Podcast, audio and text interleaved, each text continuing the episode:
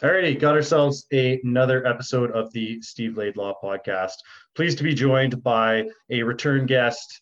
He's an editor at DobberHockey.com. It's Ian Gooding. We're bringing him on to talk about the Canucks. It's uh, it's the off season, and the Canucks have had uh, a tumultuous one. So, Ian, how are you doing? I'm doing well, thanks. How are you, Steve?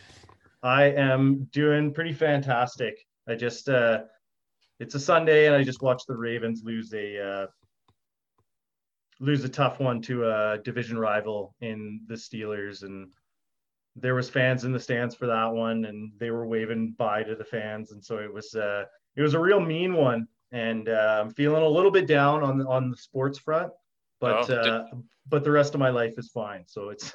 no, I didn't know you were a Ravens fan, but yeah, that, I was watching the end of that game. That was a a bit of a tough loss for them there.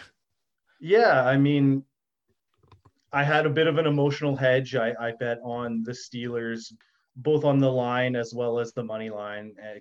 I kind of I kind of figured the Ravens were were going to step in it today, and it was a good game, and it was it was a tough loss, and those games are always good. So um, tough shit. Um, yeah, we got we got the better of them last year they're getting the better of us this year, it seems. So I guess so. That's one of the NFL's best rivalries right there is Ravens and Steelers. I mean, that's uh, you know, I, I kind of thought Baltimore would win. I mean, it being a home game and you know Pittsburgh's undefeated. I thought maybe it would come to an end in Baltimore, but I guess you know it looked like a bit of a back and forth game, but uh, wasn't meant to be. I mean, right now I've got. Uh, um, you know, one of the league's other best rivalries on right now, which is the Seahawks and 49ers. So, that should be uh, shaping up to be a good game as well. Yeah, all it really takes for these rivalries. I mean, the NFL does a really good job of making sure that they showcase these rivalry games where you play everyone more than you in your division, more than you play anyone else. And then when you're really good for a long time, and it helps having some doormats in your division to make that happen, then you get to play these teams sometimes up to three times in a season and that really gets the competitive juices flowing. And just with the stakes of every single game it just ignites things so much more. Like every every play really does seem like life or death. And in the NHL it, it doesn't seem like we're we've had a rivalry like that in quite some time. I know Oilers Flames got there a little bit this past season but we haven't really had those teams facing off in the playoffs often enough to really ignite those rivalries the same way that you have them in the NFL. And we're looking at we might have an all Canadian division this season, so that's a real real good chance to get maybe some of those rivalries going again, where teams might in a 48 game season you might you might play the Flames and Canucks eight times and you might play them in a playoff series as well. So up to 15 times in one season. And oh my goodness, would that ever get the rivalries back going? Yeah, I mean, that's pretty exciting. I mean, we haven't, you know, I, I think it not just the the regional rivalries like the you know the Battle of Alberta and the Canucks, you know, with the uh, the Oilers and the Flames, which I think are rivalries that could be stronger from Vancouver's end, but now you got that cross country one. Now you can build or that rivalry with the, the Leafs and the Habs and even the Senators. I mean, it's an exciting time. I mean, I know the, you know, usually the divisions are designed by time zone, and that seems to be the most important consideration here. But uh, you know, with with COVID, it might be you know give hockey fans a little bit of an extra treat to you know build up these have have this Canadian division and and build up these rivalries that we haven't built up. I mean, I know in in Vancouver when the Leafs or the Habs come in, there's usually a swarm of people that are wearing uh, Leafs or Habs jerseys. That's the same for for Edmonton and Calgary. So, you know, that's that could you know that, that could be a really great rivalry that to kind of build up um, and we could see it for a year. Although the other the other side to that is that we may not have fans in the stands, uh, at least in the beginning this year. It's hard to say how that's going to play out, but uh, you know, I'm I'm I'm really looking forward to it. Absolutely, but I mean, if we can't even have body checking in the OHL, I don't know how we're getting fans in the stands in Canada. yeah, I know. Hopefully, that's not a trickle down that uh, um, is going to affect other leagues as well. I, I, you know, I much rather see body checking. I mean, if they just, you know, if, if you think body checking is risky, and then you might as well just, you know, shut down an entire hockey game because I think there's a lot more player interactions um, that occur on and off the ice that, you know, that, that would make this virus transmit um, just the way that the body checking would. So, uh, you know, yeah, I, I, mean, I'd rather see a game with no body checking than no hockey at all. Um, so it's kind of tough, but I would kind of like to see the game just, you know, the, the way that it's being played without, you know, with, without this sort of you know, no no body checking, no hitting. It just it, would be really tough for the refs to enforce something like that too, like any sort of body contact. Was that a body check? Was it not? Do we do you call a penalty for body checking now? It's eh, you know, I, I don't know. It's this this this is a really tough one.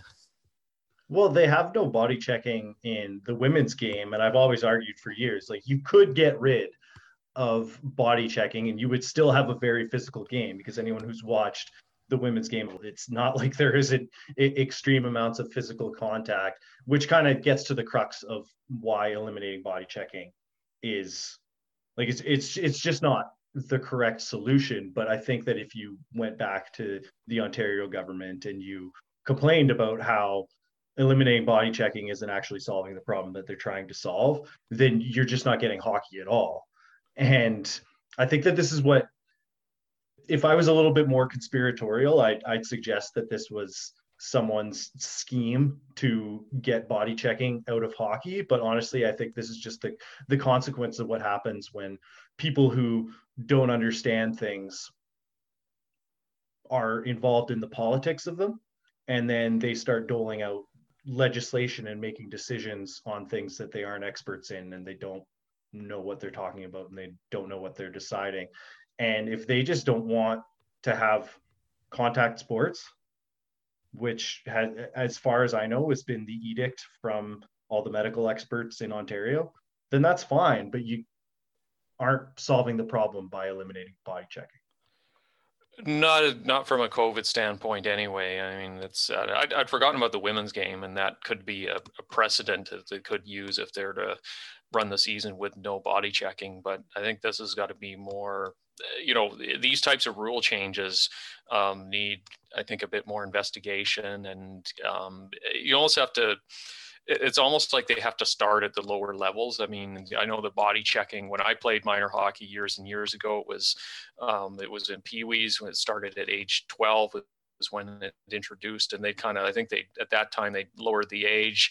Um, I'm not sure what you know. My my son plays rec hockey; he doesn't really play that competitively, so I don't know what the, the actual age of body checking starts. and varies from jurisdiction to jurisdiction. So um, I almost think that you've got to start if, if you're going to ban it at the OHL, you've got to start at the you know at the younger ages first um, so that the kids are taught to play without body checking um, so that they're ready for it in the ohl as opposed to having to uh, you know sort of phase it phase it out from players especially players who who play a certain way maybe who's you know where where hitting is a big part of their game and why they got there. And anytime you have these kind of grand rule changes, it almost seems like there's this lost generation that gets caught in the middle where they don't learn the game played that certain way. Like when things really started getting shifted around with regard to how they called stick checking and, and stuff like that. And it, it, it seemed like it took five ten years for the game to shift more to this skill based game when they started trying to lean towards more of a, a faster game. And it seemed like the best players from before that era remained the best players because all you had this group of kids coming up who just got caught in between where they didn't really learn the best aspects of either one so they didn't necessarily get to the highest level and then it took another 10 years for for the kids to catch up and, and learn all these to play that much more skill game. And now we're seeing it today where players are coming in and they're the best players in the game almost immediately. Yeah. Yeah, no, I agree. That's that's a good point. It's uh you know it's you're seeing a different type of player now succeeding. You're seeing say you know i always think that, that a player like a quinn hughes for the canucks um, would have never been able to make the nhl back when i was a kid um, or at least you know back in the 1980s or at least if, if he did then he wouldn't be nearly as dominant a player as, uh, as, he is because the game has changed. Back then, it was you know you needed size, size, size, and defense. You needed that defensive defenseman. You know now you can look the opposite way. If you take a, a Norris Trophy winner from back then, like Rod Langway, and you were able to put him to, in today's game, you know yeah he might he might be there. He he might be able to to stick in that game, but he wouldn't be. You know, he wouldn't be a Norris Trophy nominee. I, I'm pretty sure of that. I mean, there was the odd outlier. You had the Dan Boyles and the Brian Campbells as examples of some smaller type offensive defensemen, but they were the exception, not the rule. And it seems like every single team has one of these type of players coming up either in the system or already making an impact. But that's a, that's a real good segue with Quinn Hughes. We brought you on to talk about the Canucks. And the last time we talked about the Canucks, we were talking about what seemed like it might be a bit of an exodus of talent, but I don't think we were quite prepared for the sheer volume of talent that w- the Canucks would shed. And we also talked about how it seemed like we were exiting the honeymoon phase where now there was going to be expectations. So, with talent lost and expectations on the rise, where are Canucks fans at now? Yeah, it's been a really tough off season. I mean, I was kind of before this everything happened, I would have said I didn't think the Canucks were keeping all three of Markstrom, Tanev, and Toffoli. I was hoping they would keep two out of the three, uh, but realistically, I was thinking that they would only keep one. Now, they haven't been able to keep any of them. Um, however, in the process, they were able to pick up Nate Schmidt, who was able to to help their defense. Schmidt was a real good get for them on defense, and I mean, to a certain extent, he upgrades their defense, and you could see where you would get really excited because if there's anything that I learned from these playoffs, it's that you have to have a defenseman on each of your top two pairs that can drive the pairing. And certainly Quinn Hughes is one of those. And I think Schmidt is another one of those. So if they can have those two on on their own pairing and, and driving things, they can suddenly be a, a bit more of a possession team than they were in the past. But if that comes at the expense of arguably their MVP in goaltender Jacob Markstrom, then I don't know if they came out ultimately ahead.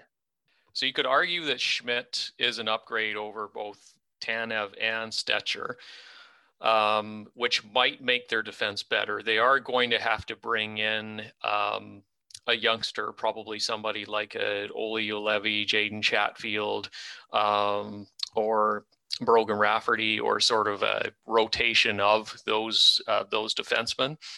Um, you know, I think there's, you know, if you're looking at the just the defense, I mean, there was there was an opportunity, I think, to keep Stecher though. At the same time, considering what he earned with Detroit, um, what he was able to. But I think a big part of why the Canucks offseason maybe didn't uh, transpire as uh, as expected um, had a lot to do with the Oliver Ekman Larsson deal and trying to get something like that to work. Um, in the end, I think it would just been too costly for the Canucks had they given up, uh, you know, what Arizona wanted in return. Not to mention taking on uh, OEL's salary, which has like seven years left on it.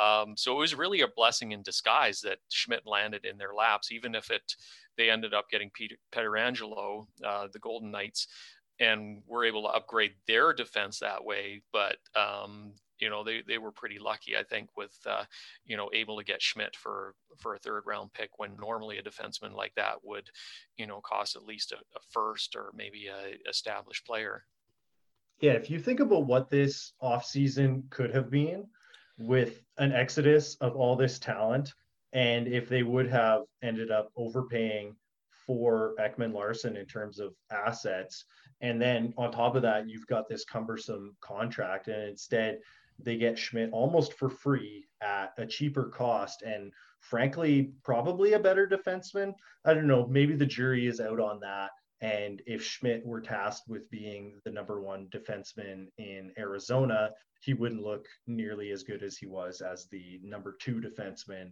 in Vegas. But I think that Schmidt's still a well defined asset and maybe just not depreciating as fast as Ekman Larsson is. And so I think that the way that things shook out, at least on defense, Stecher aside, I think that maybe that was just a situation where the player was lowballed a little bit by the team, and then it's just well now I'm now I'm on the free market, so I'm going to find myself a home before the money dries out because players of his ilk have had a tough time finding contracts. Yeah, and I think with Stecher, it would have if you know, if he waited a few more hours, it's possible that he could have re-signed with the Canucks. I think the problem was as well is I think they walked away from the OEL deal and then sort of focused, turned their attention for Markstrom for a bit.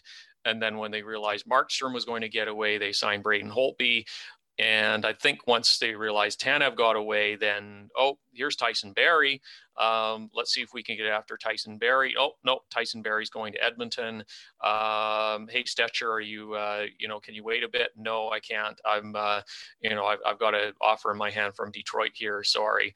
So, yeah, it's, you know, I, I kind of wonder what direction the Canucks would have gone had Schmidt not being available. Um, they would have had to really pay up to get a defenseman. Um, who knows? Maybe they would have reopened the OEL uh, trade again. They maybe tried to make a, you know, Arizona an offer. They were rumored to be interested in Thatcher Demko. So, um, but I mean, that's a problem with uh, with free agent day when normally July first is that you have all these moving pieces and you kind of have to make sure that you're not left high and dry particularly in you know one important area I wonder if this wasn't a case of the Canucks once again get kind of getting screwed by some slight wrinkle in the rules where it seemed like they were juggling a ton of balls trying to line up this situation where they could they didn't want to risk spending too much but they also wanted to figure out a way to upgrade their defense.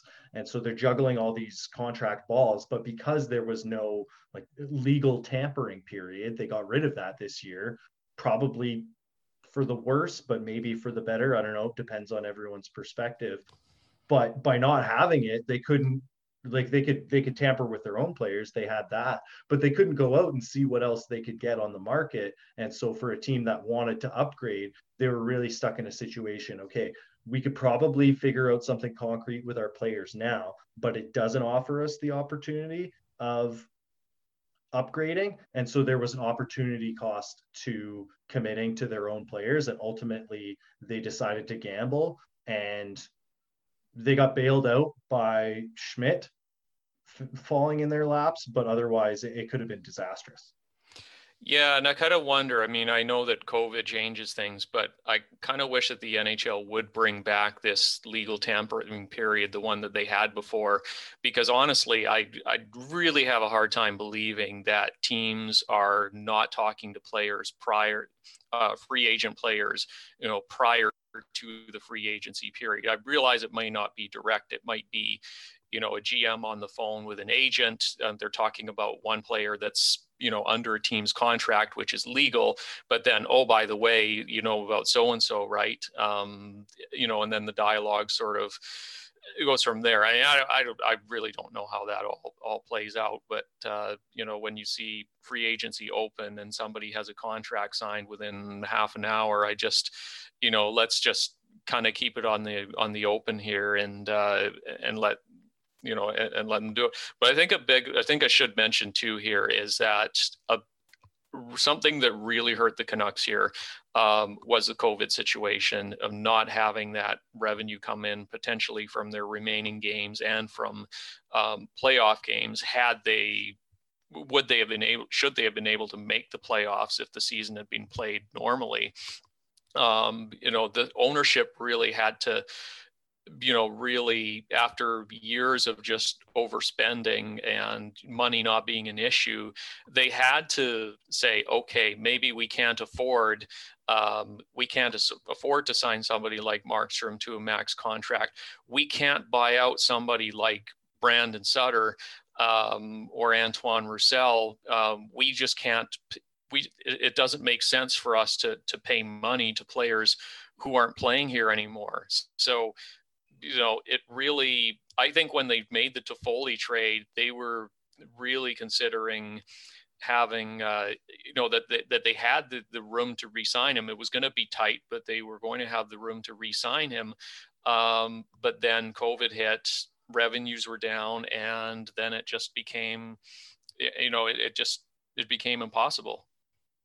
Yeah, that trade was pre-COVID, right? It was the same as the Athanasiou pickup for the Oilers. So you end up giving up these assets. In the Canucks case, uh, a solid prospect in Madden, as well as a second round pick. And in the Oilers case, two second round picks. Valuable assets for what ended up being what eight regular season games and a handful of playoff games like not the type of investment that you'd necessarily want it's all worth it if you end up getting some glory but neither team did although the Canucks certainly fared better than the Oilers did. They they got more bang for their buck on that trade. But yeah, like the the cap staying flat, it, it hurt a lot of teams who not only are they pinching pennies just in terms of actual money, but also in, in terms of the cap, they were expecting to have room and be able to take advantage of a, a flourishing Canadian market, and instead they have neither the cap room nor the nor the money to do anything. Yeah, and it was it wasn't just the Canucks. I mean, there were other teams that were going to going into this off season that were going to have these financial issues. Um, you know, you know, maybe a more extreme example would Arizona, of course, with trying to trade, you know, pushing hard to trade Oliver Ekman Larsson because, you know, that that was a, you know, that that that was a big contract um, and them going into a rebuild mode, they they had to look into it um, you know, you start you see guys like Mike Hoffman, um, who hasn't been signed anywhere. Um, you know, this it seems like he's gotten offers that maybe might seem a bit like they're lowball at this point. So it's you would usually would think, think that a player with him like him would be signed by now. So you know, at the same time, there's a lot of these other players now that are making, you know, look at all the short term deals as well, all the one year contracts where players are saying, okay, I'll just, you know, I'll just take this little short bridge deal here. And then hopefully, you know, things are a little more back to normal by, uh, you know, by the end of next season. And, uh, you know, and then I can, I, I can go for that contract that I think I deserve. And the Canucks, it seemed like they were really hopeful to be one of those teams that was swimming in the short term bridge type contract, regardless of whether there was cap dollars available or not.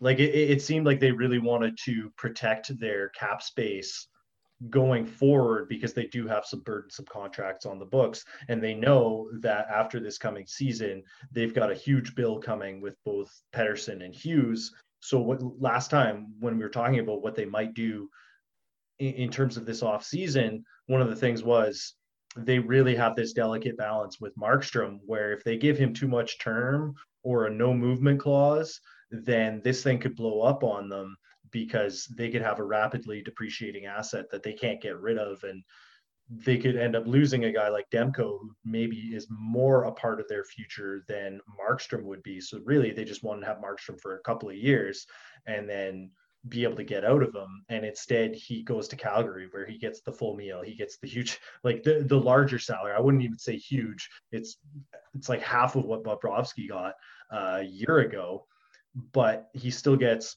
a, a sizable pay raise and he gets the no move clause and he gets term and it's it just seems like things that the Canucks weren't willing to do and instead they go to that bridge type contract with Braden Holtby who has a stronger track record but not recently. Yeah, and I mean the Holtby signing was I think kind of a relief for the Canucks knowing that you know, they, they were going to lose Markstrom, and I think Canucks fans were prepared for that possibility, but it just kind of signaled, okay, we're we're letting Markstrom move on, but hey, we've at least got a goalie in here that can, you know, hopefully has the Stanley Cup. He has the the Vezina Trophy. He hasn't played that well in the last couple of seasons, so. Um, but maybe with some work with Ian Clark, maybe you know he he can maybe reverse that. Um, we also have Demko, so you know, theoretically, I think it could be a 50 50 split. Um, I think Holtby probably, because of experience, is as a slight favorite here for uh, for having more starts. But at least there's, you know, at least it's not Demko and you know, Mike Smith. Sorry, Oilers fans, but you know, no, I, it's it's well, des- it's a well deserved shot across the bow. Canucks have their own problems, so you know. No, when you're when you're thinking about goaltending, Ken Holland, he has this tenet where basically he thinks that maybe the top five or so goaltenders in the NHL are worth paying up for. And anyone outside of that, like a, a slight downgrade from that, is not really worth spending on. So he really believes in this fungibility of that that middle tier of goaltenders. And i think that there is a drop off point where suddenly not paying for goaltending is a detriment. And i also believe that you have to have a system that fits your goaltender. And i think that mike smith is neither the goaltender who even fits that middle tier where okay this guy's just as replaceable as the next no he's worse and the Oilers system is not the system that props their goaltender up and makes them look better. They needed a Markstrom and they just lost out on mm. Markstrom to Calgary in that free agency bidding. So Markstrom was a guy, at least last season and maybe the season before that, where he was worth spending up for. He was one of the top five or so goaltenders in the league who could make a difference. You could play freewheeling fire wagon hockey, and he was going to stand on his head and make a difference for you and make you look better than you were and give you a chance. But I wonder if there isn't also some mix. You mentioned Ian Clark, the goaltending coach, and maybe there's something about the way that the Canucks do their business that also helped Markstrom improve. Like this is this is the only stop where he really stopped pucks consistently at uh, at an above average level. So I wonder if there isn't something about the sauce of the way that the Canucks do business that isn't going to help Demko in becoming a starter and help Holtby rediscover himself a little bit because the Capitals their defensive system has fallen off since Trotz left and his game started eroding before that. He was terrible in their cup winning season and then rediscovered his game in the playoffs and and they go on this legendary run but he's otherwise he's been bad for three straight years now. So I, I wonder if there isn't something there where they can get almost a facsimile of what they got out of markstrom. Yeah it's and and i think proof for that that what you see with demko if you look at the um, the goal saved above average as being negative and thinking oh there's all these goalies that are that are better than Demko, and you know the Canucks are being you know are, are going to experience a huge drop off in in net next season.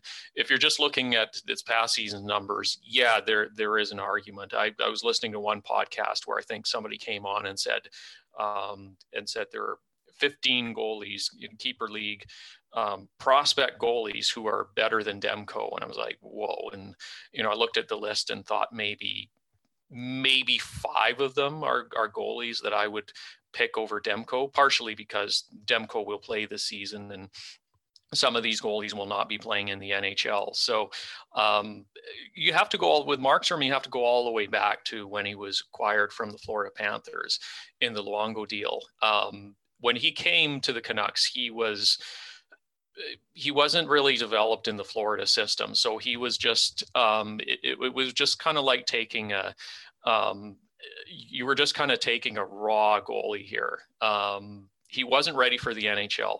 The Canucks put him in in one game, and I think he just, you know, and he looked out of out of his league. Um, at one point, you may remember the Canucks sent him down to the AHL and he needed to clear waivers, and he did. So every team in the NHL could have picked up Markstrom off waivers, and all decided not to. So this, I think, has a lot to do with the work of Ian Clark, where he was able to he was able to fundamentally change Markstrom's game. Um, you know, not just his his technique, but also his mindset. Um, used to be a goalie who you know let in a bad goal and you know really would let him bother him.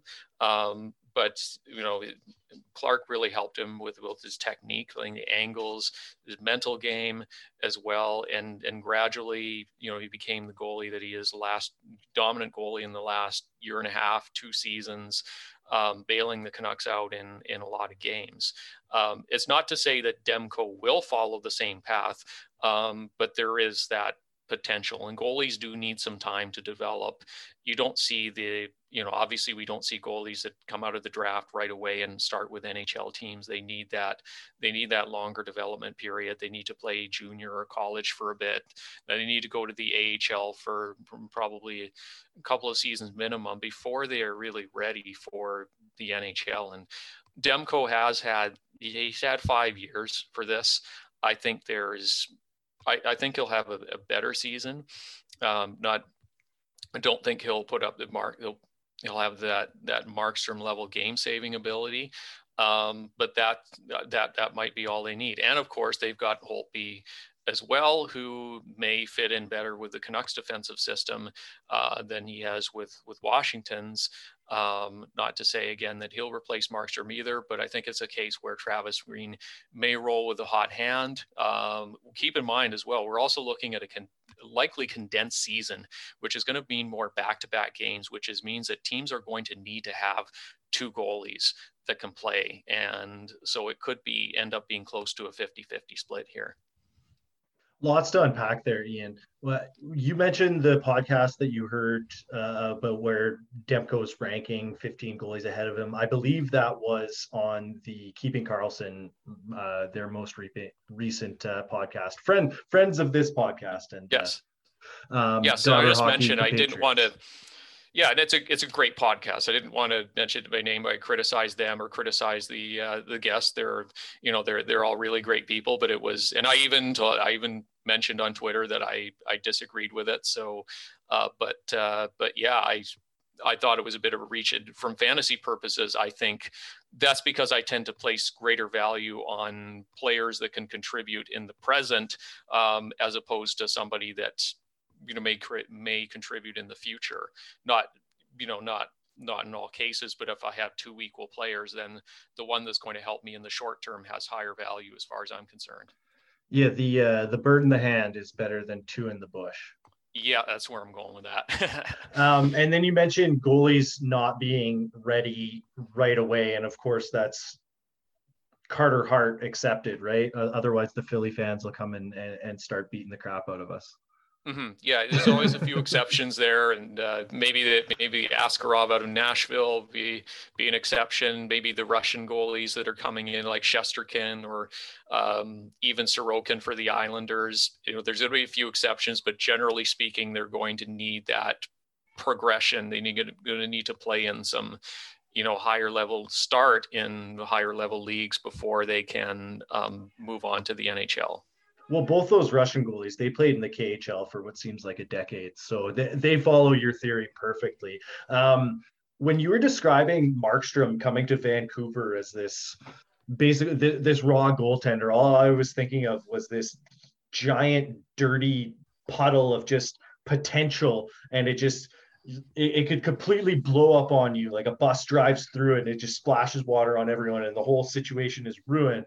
But then the canucks it seems like they they harnessed that and they you know they got them into some freezer blocks and they they froze them and they turned them into this rock solid piece that that suddenly is is actually stopping pucks for you. And it just I, I don't know that's a strange analogy that came to mind yeah, I think it just just yeah, ch- kind of chiseling away, kind of refining, refining him to, to to the goalie he's become today. But yeah, there was a completely different goalie. It seems like uh, compared to what he is today. Right, and now he may be stopping pucks for a division rival up to maybe 15 times this coming season if uh, if the Canucks and, and Flames are are playing in the All Canadian division and they do face off in a series. So is Calgary is their whole off-season plan just to import half of the Canucks and, and see if that doesn't augment their lineup?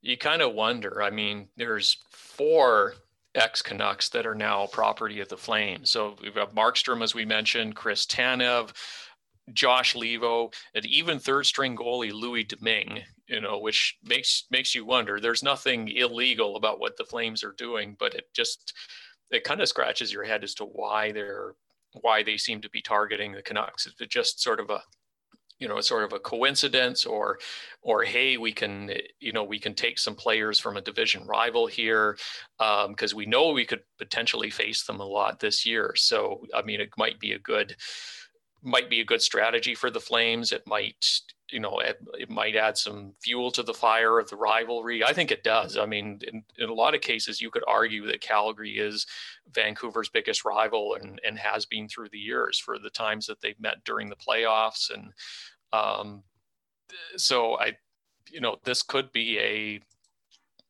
this could potentially be, you know, very, very interesting to see how this will play out. Um, I, I can't really say what, why it is. It would just, if it was just a coincidence that they added these players, or if it's, uh, if they said, hey, you know what, we have this opportunity to, to take these players from a division rival, a team that appears to be on the rise. Well, Calgary's got this history of taking goaltenders from division rivals Talbot, most recently from the Oilers, uh, he had some pit stops along the way, but he he comes to them from a division rival. Jonas Hiller, and you go all the way back to Mika Kiprusoff coming over from the Sharks. It, it seems like this is how they find their goaltenders because they haven't drafted and developed one since what, like Mike Vernon. Mm. Well, as Kiprusoff was the last real true number one goalie that they've had. And ever since Kiprusoff retired, it's been, they've just brought in this whole rotation of goalies that they've thought, you know what, maybe we'll give this guy a chance and see if it'll work out. And none of them really have. Um, so for for Flames fans, they they might not like the contract for Markstrom. Um, I kind of don't think it will age well, but that's more the the end of the contract. We're not talking about a you know a Loui Eriksson bust level of a contract here. I think it will work out very well for them, at least in the beginning, and it gives them stability at a position that they just simply haven't had since uh, since Kiprusoff retired. Yeah, and you've got to hope that there isn't that magic sauce to what what made Markstrom look as good as he did last season for the Canucks, and that it doesn't all fall apart on him the way that the Calgary Flames goaltending kind of fell apart towards the tail end of that Dallas Stars series that it seemed like was one that was there for the taking for them and then the Stars go all the way to the cup final and and the Flames are are left shaking their head at another first round loss.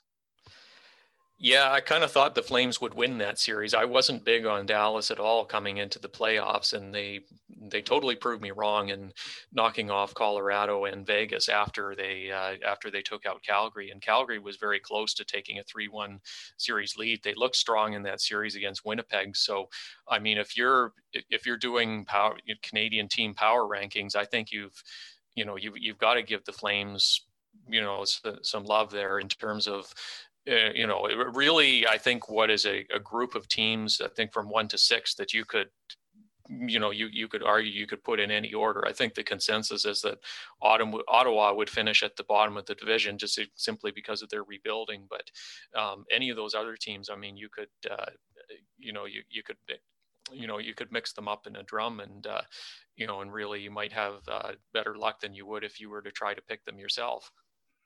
Yeah the flames they really need their stars to get back to being stars for them.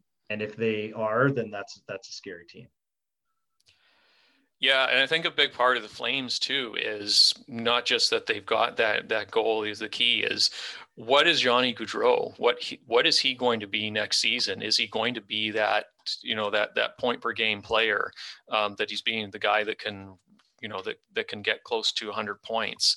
Um, he's never quite reached that in his career, but he's been you know 99 in 2018 19. Um, or is he the player that we saw last season who was still pretty good, but um, didn't really, you know, playoffs, of course, not you know not the type of player that succeeds in the playoffs. Um, what about Sean Monahan? There was a big drop off from him. Like there was just every Flames player across the board uh, fell off when it came to offense. So it wasn't just it, you know Markstrom solves probably solves the goaltending problem, but but you're looking at offensive offensively every one of their key players Tkachuk, Gaudreau, El, Lindholm, Monahan, Giordano all fell off last season. So, you know, uh, which of these players, if any, are, are due for rebounds this season?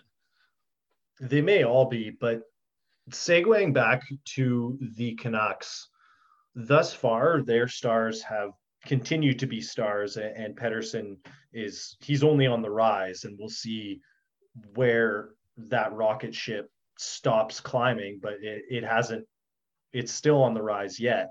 So you have to count on them getting the offensive production from those guys. But where is the secondary scoring coming from on this team? Well, it, when you're looking at the Canucks lines, how they would set up right now is you'd have Pettersson, of course, on the top line, and it looks like it's going to be JT Miller and Brock Boeser um, as his wingers. So uh, you call that, we used to call that the the 649 line because you line up their numbers and that's what you have. Uh, second line would be centered by Bo Horvat, um, Tanner Pearson on his left. And so really Toffoli's spot would have either been on the top line or on the second line. Toffoli was a great fit on the top line in the first unit power play, which is, you know, why it kind of sucks for the Canucks to lose him. Um, so it looks to me, I, I, think it really comes down to, to two players. Um, the first one, you, and both of them, you might laugh at me for this, but the first one especially, uh, which is Loui Eriksson, who really has at this point really can't score.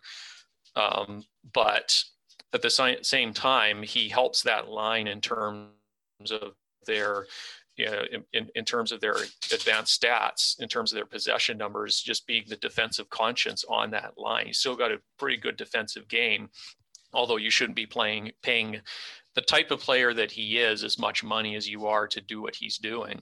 Um, the other player who will make more sense offensively, but um, is is a liability defensively, is Jake Virtanen. Um, if Virtanen sticks on this line, he could be in for uh, you know a an improved season, I think potentially we'd be looking at a breakout. He's coming into his fourth season. Um, it didn't sound like the Canucks were going to stick with him after Virtanen was a healthy scratch. Remember at the beginning of the play-in series against Minnesota, and it looked like Travis Green had had enough with him. Um, I only think they only came back to Virtanen because because because option A and option B and option C, who we mentioned before, didn't work out or didn't sign with the Canucks. So they, they had to make their their arbitration offer and you know he they accepted and uh, he's he's back with the Canucks so you know shotgun Jake as they call him here is you know if he sticks on this line um, I, I think he's a pretty good bet for 20 goals and, and 45 points if, uh, if, if he can stick with that and try to get into back into Travis Green's good books but that has a lot to do with um, improved play defensively, um, commitment to being a professional both on and off the ice, which um, which you know rumor has it he has not shown. Virtanen feels a little bit like what for the Canucks what Kapanen was for the Leafs. Yeah, I think there's a good comparison there. I mean, eventually the Leafs said, okay, we need to needed to move on from Kapanen. I think they would have preferred to keep him, but um, they're against it as well. I think the Canucks just as well could have moved on from from Jake. Um, but yeah, I think I think there's a good comparison to be made in terms of. Uh, um, in terms of that, whether you, you know, you, neither player is, is a top line player, I don't think, um, but is, you know, are they a second line player? Maybe. Um, are they a third line player? You would say they're at least that. So, you know, middle six forward. Yeah, and and very toolsy, and you can get enough goals out of them. But are you getting the net impact that you want to out of this young player that they were a first round pick, they were much hyped, and you just you see the tools, and so you expect more than necessarily what you're getting. Yeah, and I mean with Virtanen, that was you know he he was drafted as sort of the local kid, um, Jake from Abbotsford, we call him, um, one of his many nicknames.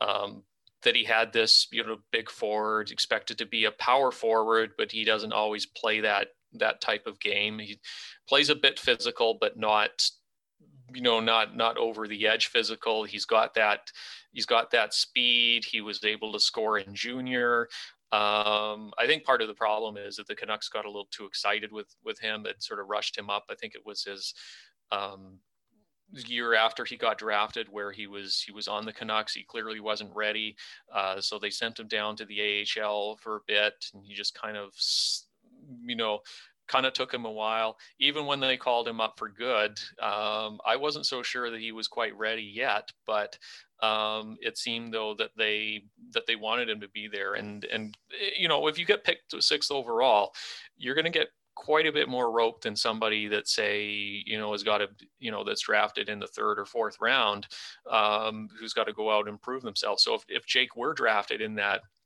if he were drafted in outside of the first round, you know, he, he definitely wouldn't have been rushed the way he was. But, you know, these types of forwards, they need to get some games under their belt.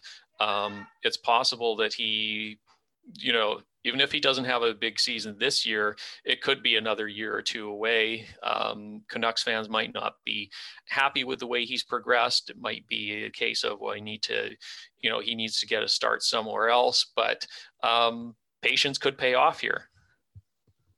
Absolutely. I think that's the um, that, that's the motto that Canucks fans wish uh, wish their front office had followed a lot more over the years, and maybe they'd be reaping better benefits for them. But they are where they are, and we are where we are. Uh, Ian, you've got to go. So, um, can you plug some stuff before you get out of here? Uh, sure, let's do that. Uh, Dobber Hockey, I'm the managing editor at Dobber Hockey, so a year old position there.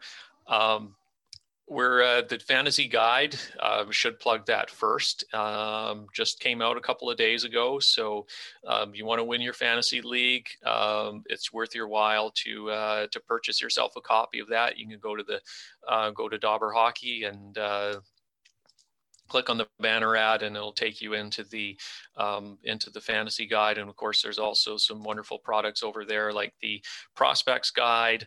Um, there's also the um, I was also, also going to mention the, the fantasy hockey geek. There's the uh, ultimate pack that you can get as well. Um, as well, I, I, cover ramblings on Saturday and Sunday over there. Uh, some Fridays as well. I tend to alternate those with Mike Clifford, who does other ramblings during the week as well. So you can check out our uh, ramblings. Uh, top 100 um, roto rankings. I've also taken that on myself as well, um, updated on the 15th of every month. So if you have a draft coming up, um, I, I mean, I I don't I don't really want to do any drafts for a while, not until we know what the season's going to look like. But I understand some leagues out there, it's pretty much carved in stone when their drafts are and dates and so forth.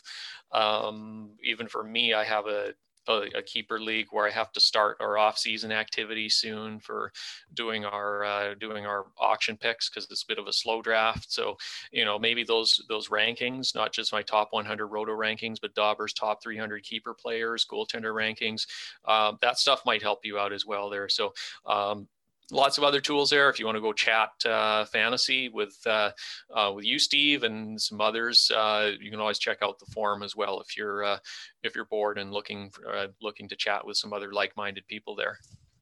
Lots of stuff for folks to check out in the fantasy hockey world. Ian, this was fantastic. Thank you for coming on the podcast once again. All right. Well, thanks for having me on. All right, everyone, that is our show. Stick tap to Ian Gooding editor for DobberHockey.com. Him and the Dobber Hockey gang continue to pump out uh, excellent content even throughout this hiatus. So head on over there and check them out for all your fantasy hockey needs. Uh, if you like the show, please like, subscribe, review wherever you get your podcasts, and we will catch you on the next one.